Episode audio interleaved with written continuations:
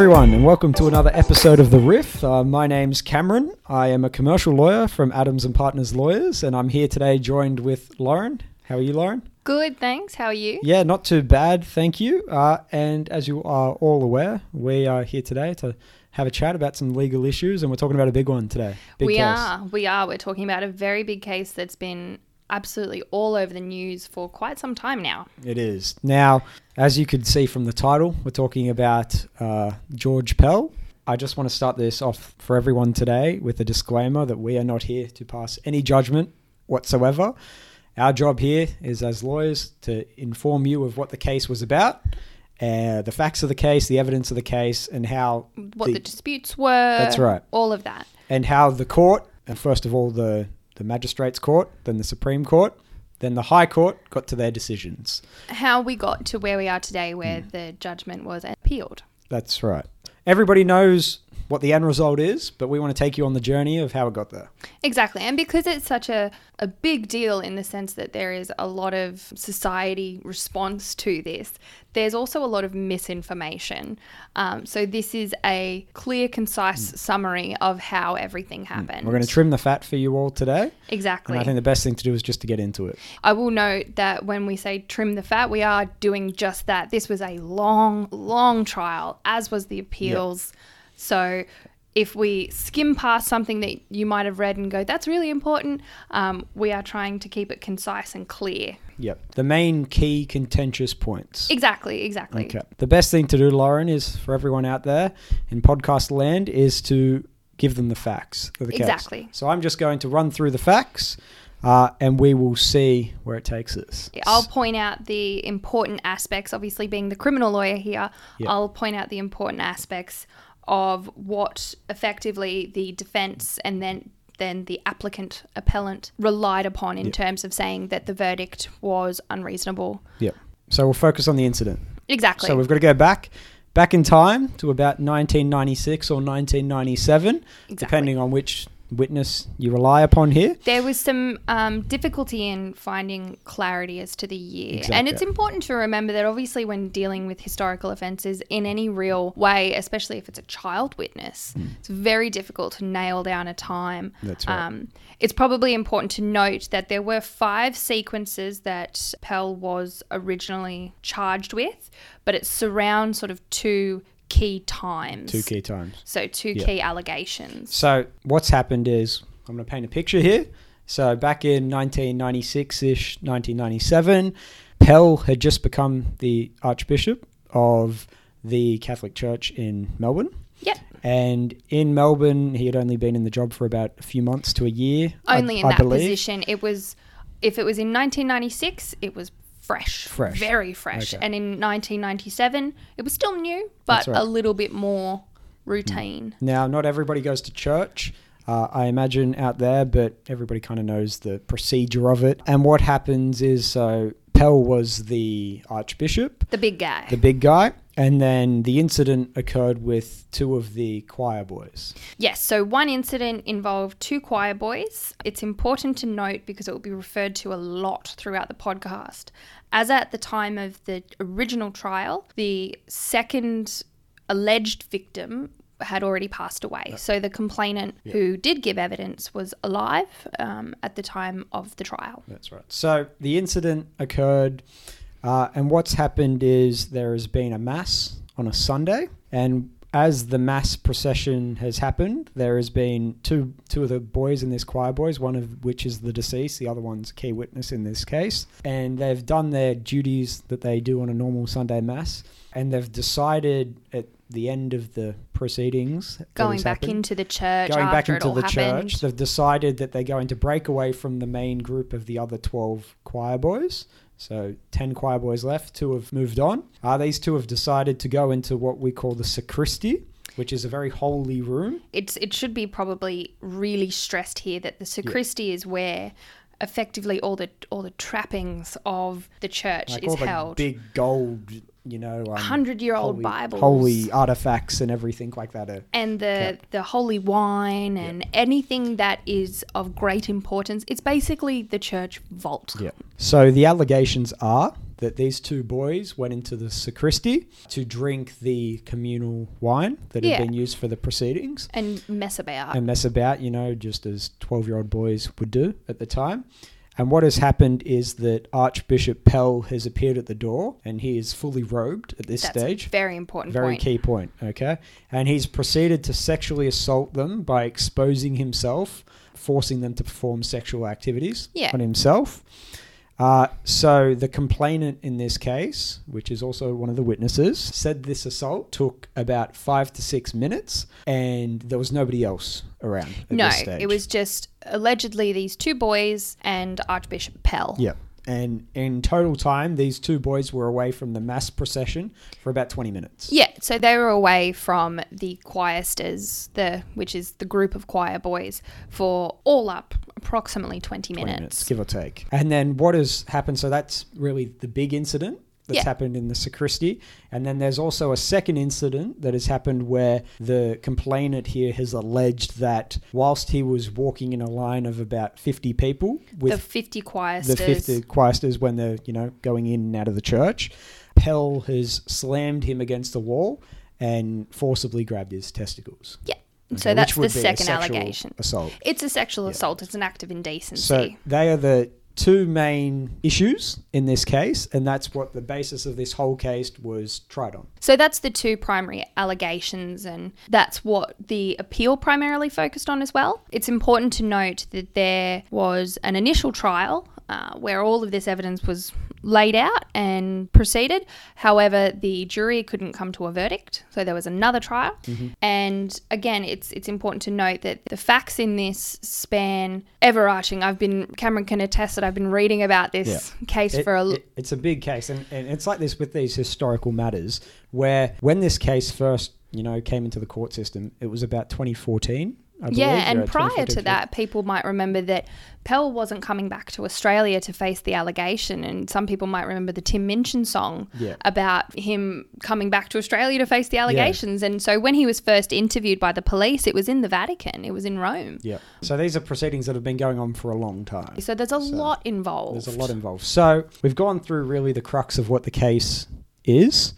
Now we're going to pick out key arguments of each side in this case, and then how that's gone further through. Exactly. So there's there's a number of inconsistencies with respect to the complainant's version of events.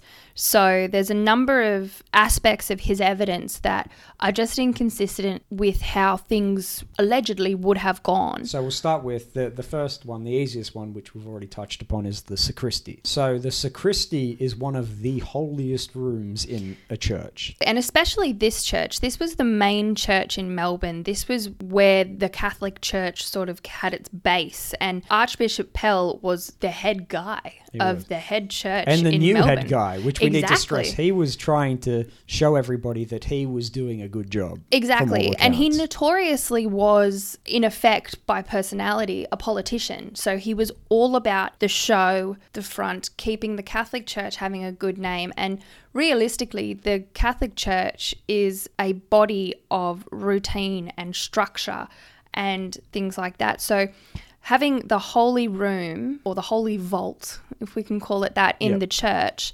being secure, safe, regulated, and really, really looked after is huge. The key thing to take away from this, and this was some of the evidence for the defendant here, which was Pell, is that two boys just couldn't have gone into this room. Just popping on No. into the holiest room and swigging out of the wine unnoticed with no other witnesses saying that they saw that or that the room had been in any way disheveled or that it was unlocked. yeah.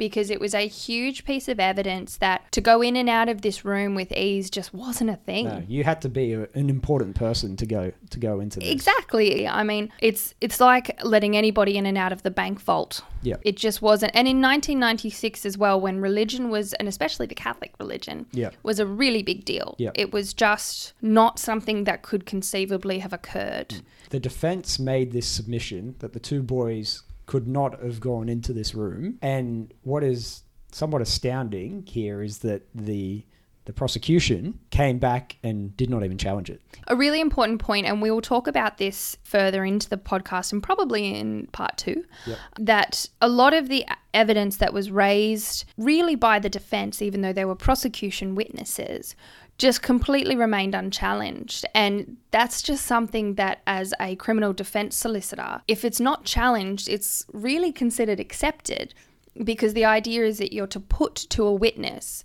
I say that this is something that could have possibly happened. And if the witness says, no, that could not have happened, Yep. then that's a really strong piece of evidence. Yep. But if they simply don't challenge it, then it's almost as if they're going, They're yep, that's accepting the case. And, and what we we should have said as well before, Lauren, is the key po- point here is for Pell to be of prove, proven guilty, it had to be beyond reasonable doubt. And that is a huge threshold. So it, it has to be, if there is even 0.0 microscopic point of doubt, you can't give a guilty verdict. Because realistically, this is a stain that just does not wash away. No. And it's a huge allegation to have really sexually assaulted a child. Hmm. It's huge Especially a person in this position. with this standing. And Yep. realistically, the fact that he has gone through these proceedings in, Yep. in this way, it's a stain that is unlikely to wash away. But it is still even more important to ensure that any verdict is obtained with the highest standards of our criminal justice system. That's right. So we've talked about the sacristy. So that was unchallenged. Next step is the robing. Yes. So another key point of evidence here is in the allegations by the complainant, Pell walked into the sacristy and he was fully robed. exactly. Now, from what we understand about the process of robing the archbishop at this stage, it is a very precise and delicate process that doesn't take five minutes. A lot of people have this concept that it's almost like the Scottish kilt, that you just chuck it on and nothing's underneath. And YouTube videos and multiple inquiries into how robing works by myself has found that it is intricate. It takes approximately 15 to 20 minutes to have the robes done, and it generally requires assistance. Mm, you can't do it yourself. No, and it's a matter of putting on six and seven different apparatuses that all accumulate into the robe. So although it kind of almost looks like a dressing gown, there's a lot going on under there, including microphones being set up because we have to remember this was a huge physical church. Yeah. So the fact of the matter, and this is what the defense, um, their submissions were, that the fact that he was robed and he went into the room for about five minutes and then came back out of the room. It's it just unlikely. It's just unlikely, and the fact that he came out and there was no witnesses that said that his robes were disheveled or anything like that, it was very, very unlikely that he could have possibly have done this just due to the fact of the clothes that he was wearing. Exactly. And the two aspects that are important there is that the complainant says that it was a matter of him, and sorry to be so crass, but whipping it out. Yep. And it's just not something that could have reasonably have been done considering how layered he was. And then the other aspect that's important is that the church was, well, and the parishioners of the church were very gossipy because it was the new guy in town. He was the new head honcho of the Catholic Church.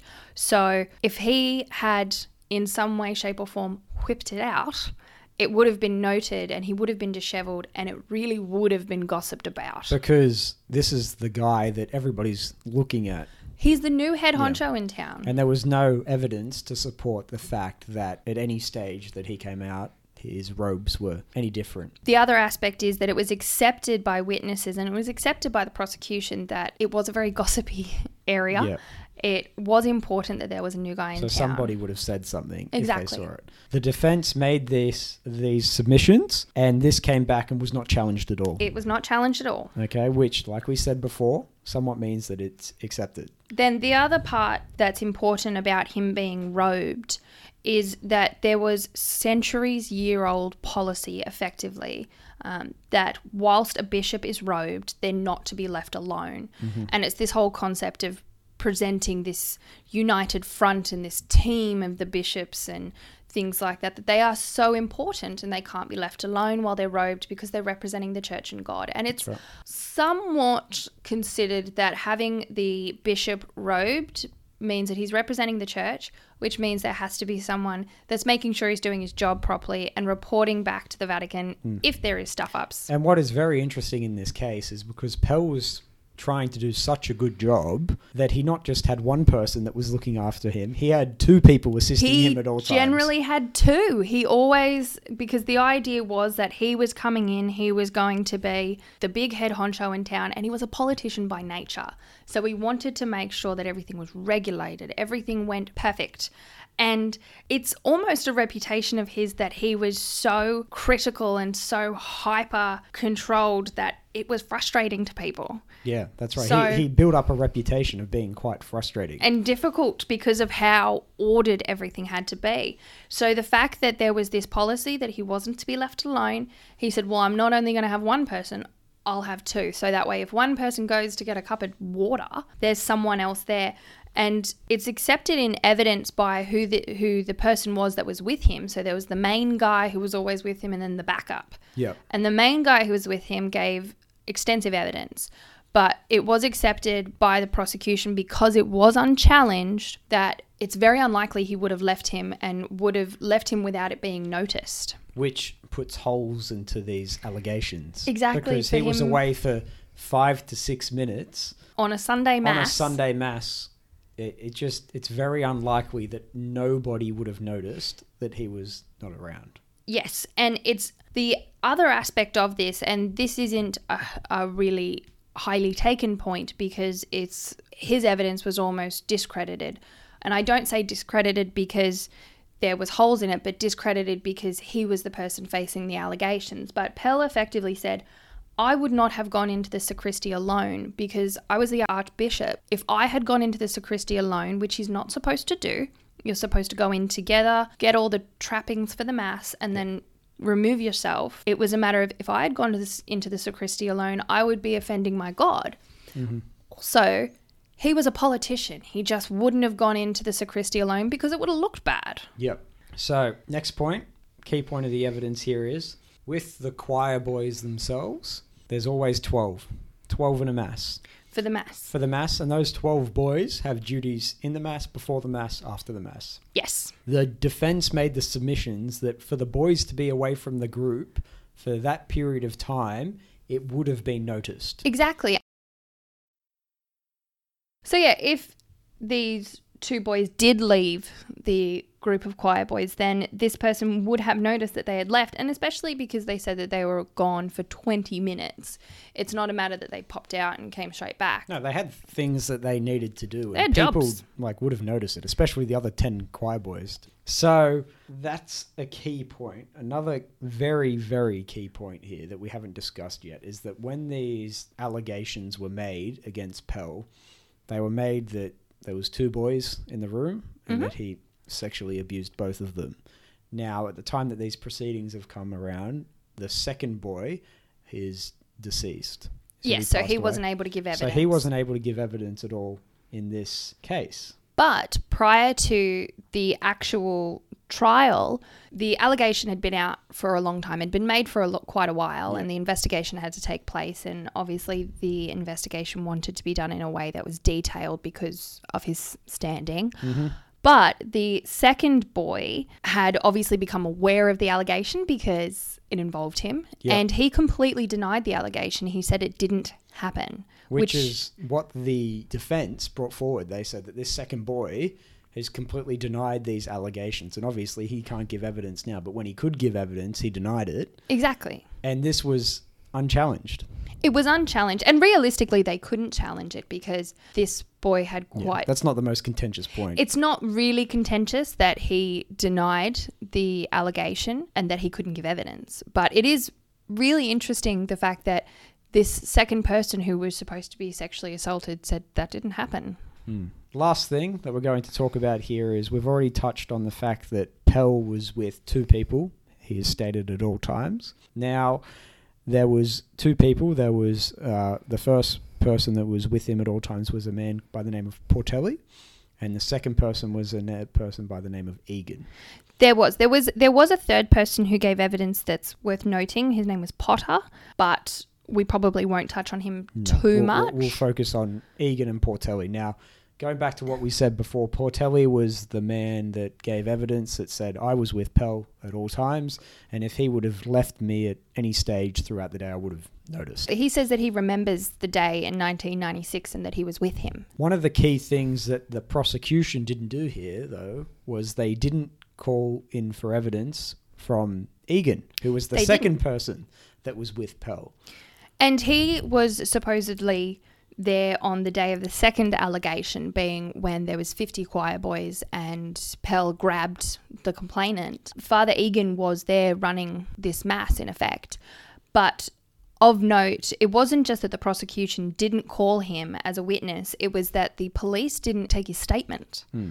So we'll go into this in a bit more detail, but the fact that there wasn't that there was a relevant witness and they didn't call him or bring him, it's quite important that there was somebody who was an eyewitness and just wasn't put before the jury. which is a gaping hole in the case that the prosecution's trying to make because everybody out there needs to remember that the burden of proof here is on the prosecution slash police to make this case about This George Pell, allegation. the, this, this allegation about George Pell. So the fact that this Key witness wasn't brought is really important. it's it's really important not just from the initial standpoint of the prosecution, but also the fact that the jury here, because this was a jury trial, had to make a decision on this without this key piece of evidence. exactly. Now remember, they're trying to prove beyond a reasonable doubt. So if it is beyond a reasonable doubt, you really need as much evidence as possible. There needs to be all the evidence put forward so that you know whether or not you should have a doubt. the leaving out of that witness almost opens itself up to the fact that it wasn't beyond reasonable doubt. Which Yes. is what we'll get into next podcast with the High Court. But that's something key to take out of And it. there is some legal principle with respect of not bringing a witness, but again, we'll get into that in the legal issues segment of, of this Now, saga. There was, there was just one more piece of evidence that you wanted to touch on. Yes. So it's important when you look at the timeline, and obviously, when you're going through a trial, you go through each second almost of what this allegation is supposed to have been. But the complainant says that he was gone for 20 minutes. Well, he and the other boy were gone for 20 minutes. Five to six minutes of that was the assault, and that there was some window on either side, obviously, being when they first get into the sacristy and they're playing up. Pell allegedly comes. They stay for a bit because obviously they would have been shook up by Yep. what had happened. And then they are supposed to have taken a specific route back to where the choir boys then disrobe and Yep. leave or finish their jobs and everything like that. The complainant gave evidence about how he walked back to this room, and it was shown and unchallenged that he would have had to have gone through two locked doors and gone a very long, sort of unnecessary way back to this room. Nobody else in the church noticed. And it's accepted that after a Sunday Mass being the biggest Mass, and it was in December, so it was leading up to Christmas, Christmas, Mass, yep. that it would have been a hive of activity. And that phrase is thrown around a lot that it, there would have just been a lot of people around that would have noticed if two disheveled choir boys were coming back and going through locked doors. Mm. So it was unchallenged that this was the evidence that was given. Yep. And it's quite significant when you say, so you're saying after this happened, you were disheveled, you've gone back this way to go to the choir room, Yep. and you've gone through two locked doors. That's a big, big element when you think about that. But each point that we've touched on here, so the sacristy, the fact uh, with the robes, so you know it wouldn't have taken it would taken him, sorry, a longer time to get unrobed. Yep, that he wouldn't have been left alone. He wouldn't have been left alone.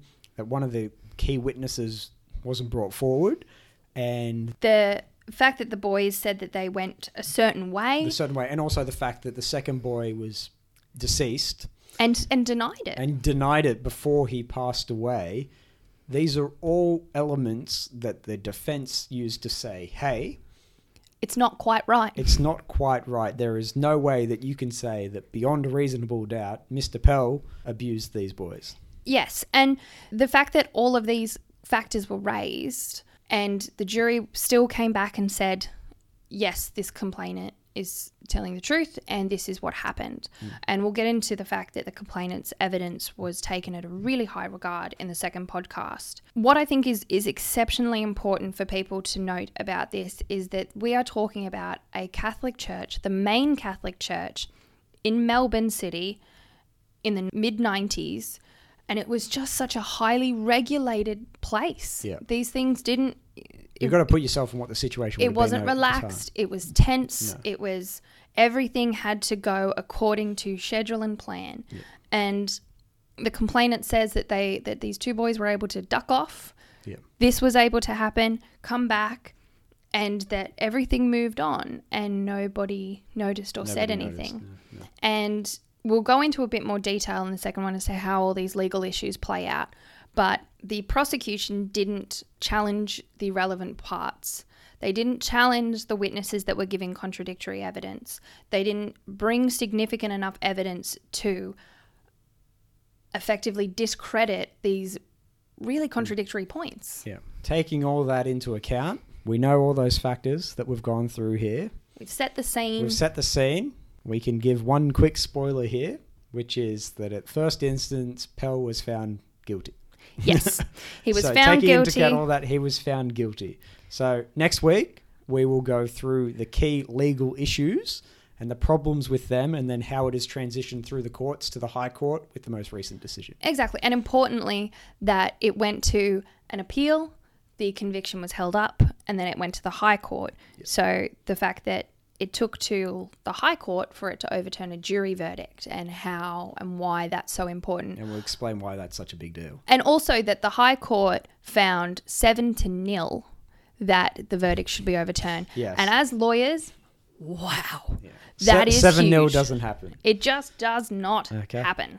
Well, I think we're, we're we've gone into a lot of detail this week, Lauren. So think we'll wrap it up there. We'll save some for next week. So once again, thank you everyone for listening. Thank you for listening. Uh, if you're liking this podcast, please give us a review on iTunes, Spotify, whatever you're listening listening to, or jump onto our Facebook page at uh, just search Adams and Partners Lawyers. Give us a like. You'll stay up to date with everything that's going on, and we'll be back next week. Okay. Thank you, everyone. Thank Thanks you. for listening. Speak to you soon. Bye. Bye.